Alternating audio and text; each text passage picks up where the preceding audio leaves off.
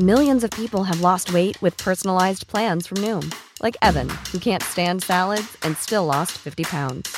Salads, generally, for most people, are the easy button, right? For me, that wasn't an option.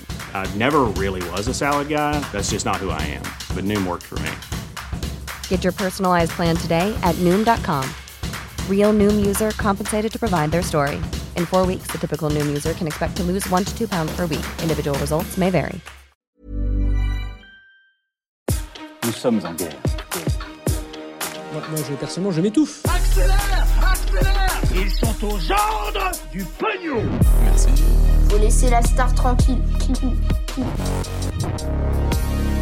Une grosse grève de train à Noël, c'est la rumeur qui circule ces derniers jours, mais alors qu'en est-il et surtout comment expliquer qu'il y ait autant de grèves dans les transports? Salut c'est Hugo, j'espère que vous allez bien, on est parti ensemble pour une nouvelle plongée dans l'actualité en une dizaine de minutes. Alors début octobre, le président de la SNCF se félicitait d'un record de billets de train vendus pour Noël en France, et ce après un été qui était déjà record. Or deux mois plus tard, et alors que les vacances scolaires approchent à très grands pas, une préoccupation grandit. Y aura-t-il finalement des trains à Noël? En fait, les trois principaux syndicats, donc CFDT Cheminots, Sudrail et l'UNSA Ferroviaire, ont déposé plusieurs préavis de grève. Il y a un, préavis de grève du jeudi 15 au 19 décembre, une autre grève qui est prévue ensuite du 23 au 26 décembre, et enfin une dernière grève qui serait prévue du 30 décembre au 2 janvier. Bref, ça couvre, pour dire les choses, un peu toute la période des fêtes de fin d'année. Alors déjà, pourquoi ces grèves? Bon, il faut comprendre qu'au sein de la SNCF, il y a plusieurs métiers avec certaines revendications euh, spécifiques, mais il y a quand même des grandes tendances qui se dégagent. Première raison, les syndicats réclament des augmentations de salaire. En fait, en ce moment, c'est les négociations euh, annuelles pour euh, déterminer les salaires de l'an prochain, et donc forcément, c'est une période de négociation où la grève peut jouer un rôle. Les employés réclament des augmentations pour deux raisons. Déjà, première raison, c'est en raison de l'inflation, donc la hausse générale des prix en France qui s'élève à un peu plus de 6% aujourd'hui sur un an, et donc, eh bien, les employés demandent à avoir des augmentations de salaire qui prennent ça en compte.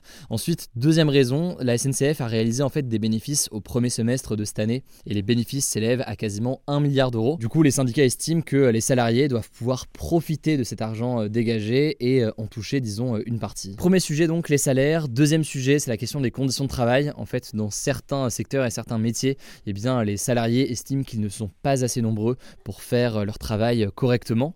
Et enfin, troisième préoccupation, et sur cette dernière, là par contre, la SNCF euh, n'y est pour pas grand-chose, c'est la question de la réforme des retraites. Le gouvernement a en effet remis sur la table ces dernières semaines la question de cette réforme des retraites et euh, les syndicats du train s'opposent à cette réforme pour deux raisons euh, majeures. Déjà, première raison parce qu'elle prévoit de retarder l'âge légal de départ à la retraite à 64 ou 65 ans contre 62 ans aujourd'hui. Et puis aussi parce que dans sa version telle qu'elle était discutée en tout cas déjà en 2019, eh bien cette réforme prévoyait de mettre fin à ce que l'on appelle les régimes spéciaux. En gros, les régimes spéciaux, c'est des régimes de retraite qui sont avantageux pour certaines professions et notamment pour les salariés de la SNCF. Donc forcément pour eux, une suppression des régimes spéciaux, eh bien ce serait un désavantage important. Alors du coup, face à cette situation et ces menaces de grève, comment réagissent le gouvernement et la SNCF Eh bien le ministre des Transports Clément Beaune s'est dit euh, ce mardi sur France 2 assez confiant sur le fait qu'il n'y aurait pas de fortes perturbations. Il explique travailler d'arrache-pied pour euh, au maximum ces grèves. De son côté, la SNCF a décidé de ne pas communiquer pour l'instant tant que les négociations euh, sont encore en cours. Et finalement, c'est peut-être ce qu'il faut comprendre et ce qu'il faut retenir de cette actu euh, aujourd'hui. En fait, ces appels à la grève, c'est surtout un moyen de pression important dans le cadre de ces négociations. En gros, les syndicats savent très bien que Noël, c'est une période qui est très importante financièrement pour euh, la SNCF, que la SNCF donc ne peut pas se permettre de faire une croix sur ses recettes en annulant et en remboursant les billets de train. Et donc, eh bien c'est un moyen de pression important pour les salariés. Et d'ailleurs, là on parle de la SNCF, mais de la même façon, c'est aussi un moyen de pression important pour faire face au gouvernement. En effet, s'il y a des grèves importantes à Noël, eh bien le gouvernement pourra être critiqué de façon importante par la population pour ne pas avoir géré euh, correctement euh, cette crise. Et donc là aussi, c'est un moyen important de pression euh, de la part des syndicats pour eh bien peser sur cette question de la réforme des retraites. D'ailleurs, il faut savoir que des grèves comme ça en fin d'année, c'est pas la première fois que ça arrive et la situation finit assez souvent par se terminer par un accord salarial, avec donc la SNCF qui va accorder des choses aux grévistes et aux salariés en échange d'un arrêt des grèves. L'an dernier, par exemple, une grève avait déjà perturbé le vendredi des vacances de Noël sur l'axe TGV Paris-Marseille, et cette grève avait été levée au dernier moment pour le samedi et le dimanche, grâce à une décision de la SNCF d'accorder une prime exceptionnelle pour les conducteurs et pour les contrôleurs. Bref, vous l'avez compris, certes, il y a des appels à la grève, mais tout ça peut évoluer dans les prochains jours. Ces grèves ne seront pas forcément maintenues selon eh bien, l'état des discussions et des négociations euh, dans les prochains jours. Enfin, pour être complet, il faut quand même noter que des grèves menacent aussi les avions sur la période des vacances. Deux syndicats du personnel d'Air France ont déposé un préavis de grève et d'autres grèves aussi euh, menacent certaines compagnies comme Corsair, Air Antilles ou encore euh, EasyJet. Bref, je vous tiens au courant évidemment des négociations et des grèves. On le fera dans ce format des actus du jour, mais aussi directement, vous le savez, sur notre compte euh, Instagram. Et je laisse tout de suite la parole à Blanche pour les actualités en bref. Je reviens juste après. Merci Hugo et salut tout le monde. Oui, c'est encore moi, mais promis demain ce sera le retour de Paul. Alors on commence avec une première info. Je voulais revenir rapidement sur les célébrations qui ont eu lieu hier après la qualification de l'équipe de France pour la finale de la Coupe du Monde de football. Alors évidemment, des scènes de liesse ont été observées partout en France, notamment bien sûr sur les Champs-Élysées à Paris. Et à ce propos, 40 personnes proches de l'ultra-droite qui se dirigeaient donc vers les Champs-Élysées ont été arrêtées avec des armes selon la police. Il y a aussi eu une mauvaise nouvelle malheureusement dans le cadre de ces célébrations. Un adolescent de 14 ans est décédé à Montpellier après avoir été percuté par une voiture qui célébrait la victoire de la France. Le chauffard est toujours recherché. En tout cas, rendez-vous ce dimanche à 16h pour la finale contre l'Argentine. N'hésitez pas à vous abonner à notre compte Instagram hugodécrypte.sport pour suivre ça en direct.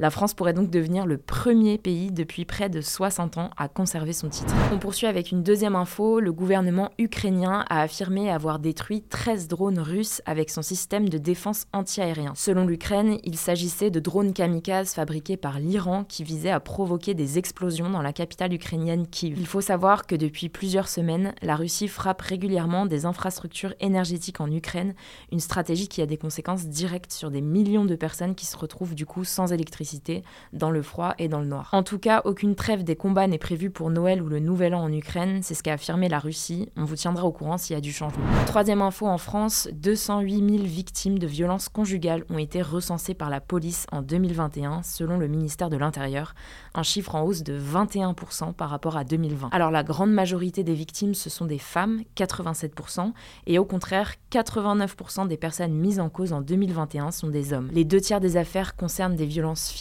et le dernier tiers des violences psychologiques ou verbales. Alors une fois qu'on a dit ça, il faut quand même préciser que c'est un chiffre qui reste très largement en dessous de la réalité, puisque toujours selon le ministère de l'Intérieur, les victimes de violences conjugales signalent encore rarement les faits qu'elles ont subis. Pour vous donner un ordre d'idée, moins d'une victime de violence sur quatre a porté plainte en 2021, d'après l'enquête du service statistique ministériel de la sécurité intérieure.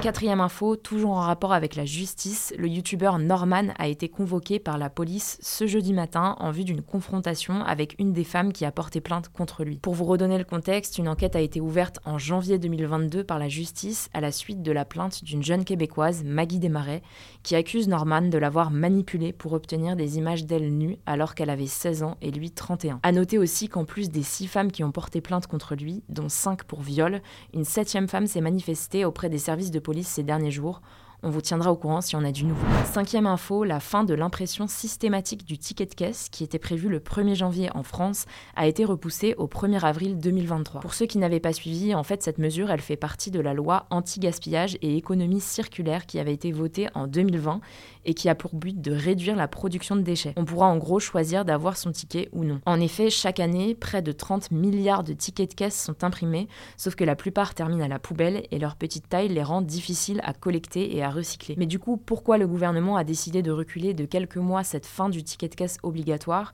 Eh bien en fait, selon les distributeurs et les associations de consommateurs, dans un contexte de hausse générale des prix, le ticket de caisse reste pour beaucoup de Français un moyen de vérifier les prix justement. Sixième actu, ça concerne l'espace. Je voulais vous parler de SWOT, un nouveau satellite qui a été mis en orbite ce jeudi et qui devrait nous apporter des données inédites sur la Terre. Plus précisément, il doit permettre de mieux cartographier et mesurer les niveaux des eaux de surface de la Terre grâce notamment à ces deux grandes antennes qui pourront effectuer des relevés d'une résolution dix fois plus grande que les satellites actuels. À terme, toutes les données récoltées permettront notamment d'aider pour les questions d'aménagement du territoire ou la gestion des catastrophes naturelles. Bref, SWAT devrait rester dans l'espace pendant au moins trois ans. C'est une belle avancée scientifique que je voulais vous partager. On termine avec une dernière actu. L'ancien président américain Donald Trump a annoncé qu'il allait publier prochainement dans un livre des lettres qu'il a reçues de célébrités, dont Michael Jackson et Elton John. Il a notamment évoqué, je cite, une très belle lettre de la princesse Diana, décédée en 1997, qui le remerciait pour un service qu'il lui aurait rendu. Alors on ne sait pas encore si ce livre contiendra les lettres envoyées par Donald Trump au dirigeant de la Corée du Nord, Kim Jong-un, puisque je ne sais pas si vous vous souvenez, mais Donald Trump avait déclaré en 2020 qu'ils étaient tombés amoureux grâce à leur correspondance. Voilà, c'est la fin de ce résumé de l'actualité du jour. Évidemment, pensez à vous abonner pour ne pas rater le suivant, quelle que soit d'ailleurs l'application que vous utilisez pour m'écouter. Rendez-vous aussi sur YouTube et sur Instagram pour d'autres contenus d'actualité exclusifs. Écoutez, je crois que j'ai tout dit, prenez soin de vous et on se dit à très vite.